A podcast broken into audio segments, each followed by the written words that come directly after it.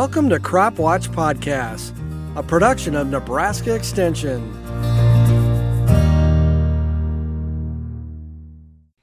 Welcome to the Crop Watch Podcast. I'm Michael Sindelar, Cropping Systems Extension Educator. Today I'm going to be joined by Tamara Jackson Ziems, and we're going to be talking about soybean diseases. How are you doing today, Tamara? I'm doing great, thank you. How are you? Oh, I'm doing good, doing good. Um, thinking across the state, we got a lot going on. We got some parts of the state that have gotten good amount of rain. They're probably going to have good yields, but then we got other parts of the states that are in the drought.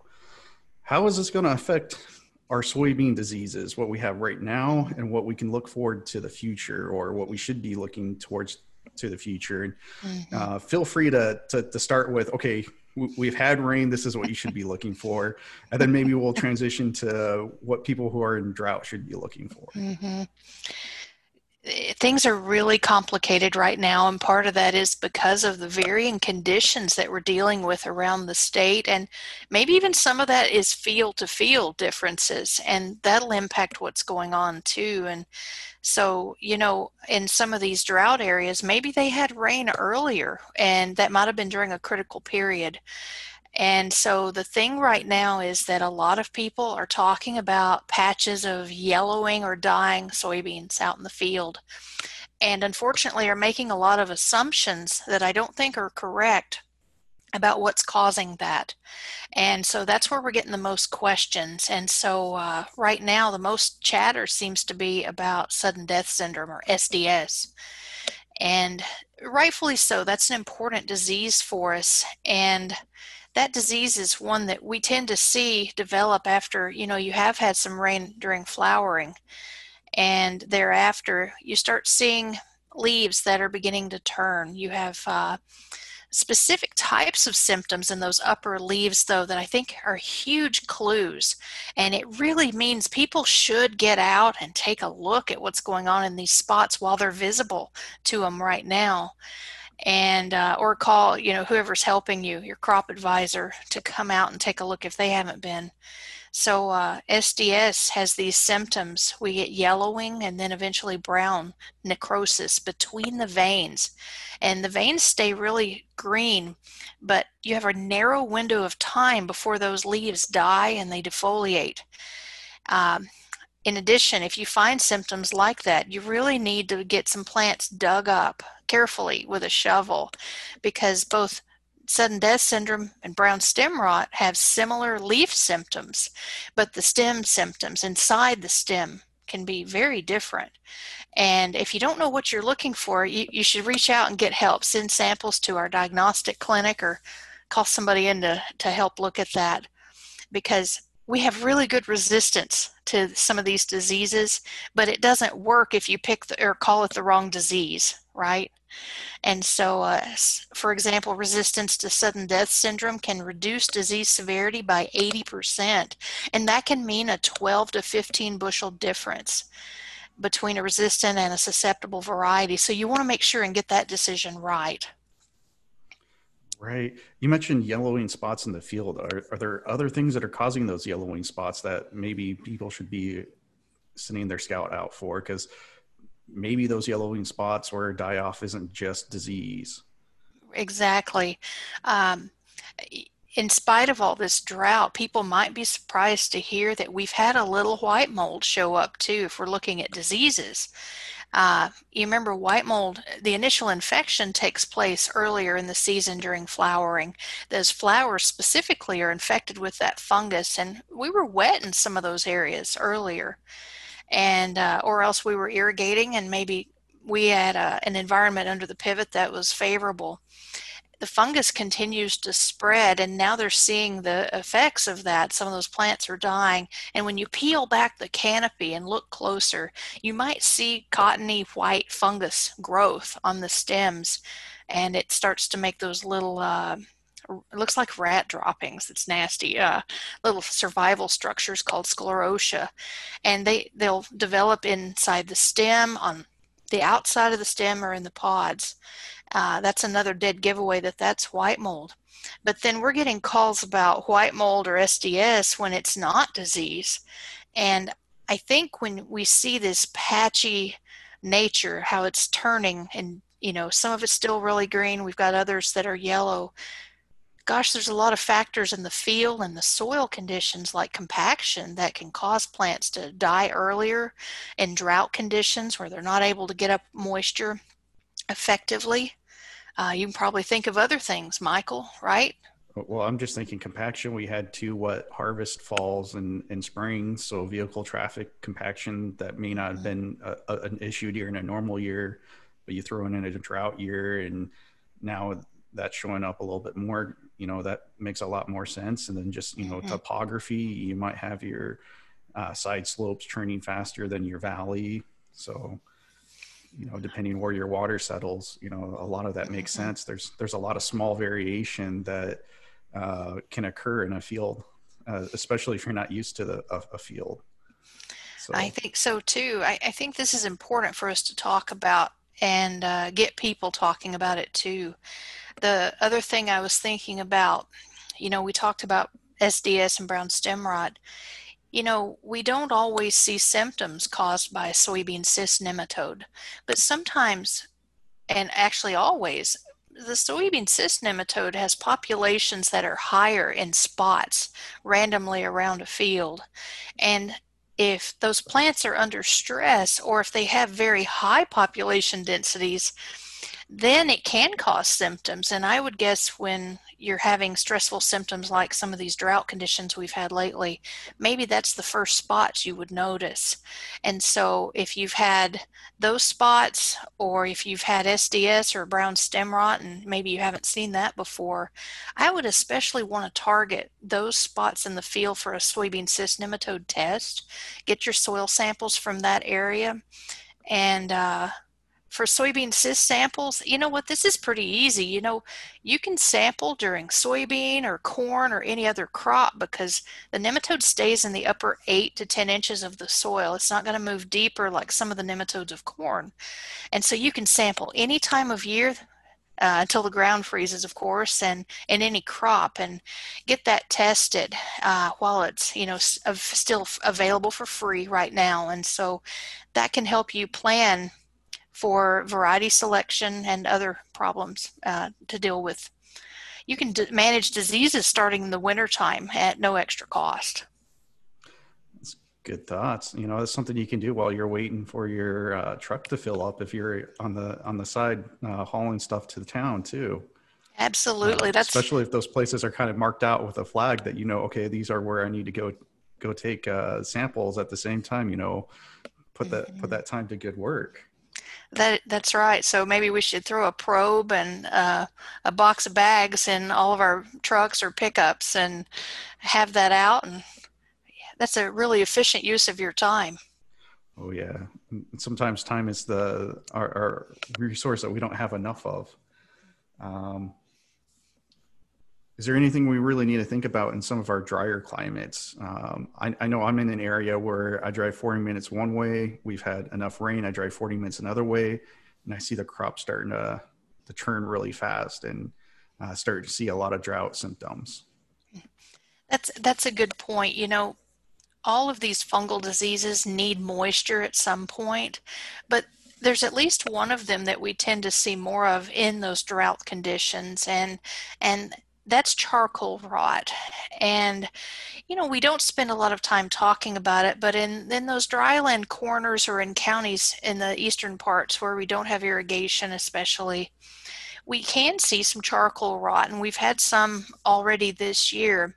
And so uh, what you would look for is when you split those lower stems and roots open they take on that silvery gray appearance inside well, that fungus creates millions of these tiny black specks, and the it's supposed to look like charcoal dust, and that's why it got its name. But that fungus is competitive even in drought conditions, and so we tend to see it develop during these conditions and in the driest spots of the field, like on those hilltops, knobs. Uh, but also you can see charcoal rot in most of our crops, uh, not just soybean, but also in corn, uh, alfalfa. And so uh, this is one that you know it can affect it can affect several crops. And so crop rotation not really that effective. This one's hard. Uh, variety selection maybe not that effective either. We don't really have good resistance to that disease. But knowing what's out there at least uh, you can be mindful of it. And uh, otherwise if it's something else you can pick resistance for that sometimes so you've talked a lot about picking resistance I'm, I'm going to guess that you can pick resistant a variety that's resistant to one disease, and then you may uh, have an issue with a different disease. That just because it's resistant to one disease, it doesn't mean it's resistant to another. Is that why it's really important to know what's in your field to to make those selections? That's absolutely right. And so the, I think the best example I mentioned earlier, SDS and brown stem rot can look very similar. And we have really good resistance to SDS. But if you called it SDS and picked a resistant variety and it turned out instead you had brown stem rot, it's not going to be effective against that other disease unless it's resistant to both. And so this is a case where it's it's important to look at the ratings that your seed company provides provides for these diseases. And that can be confusing too. You may want to work closely with your seed company representative and agronomist to interpret some of those ratings.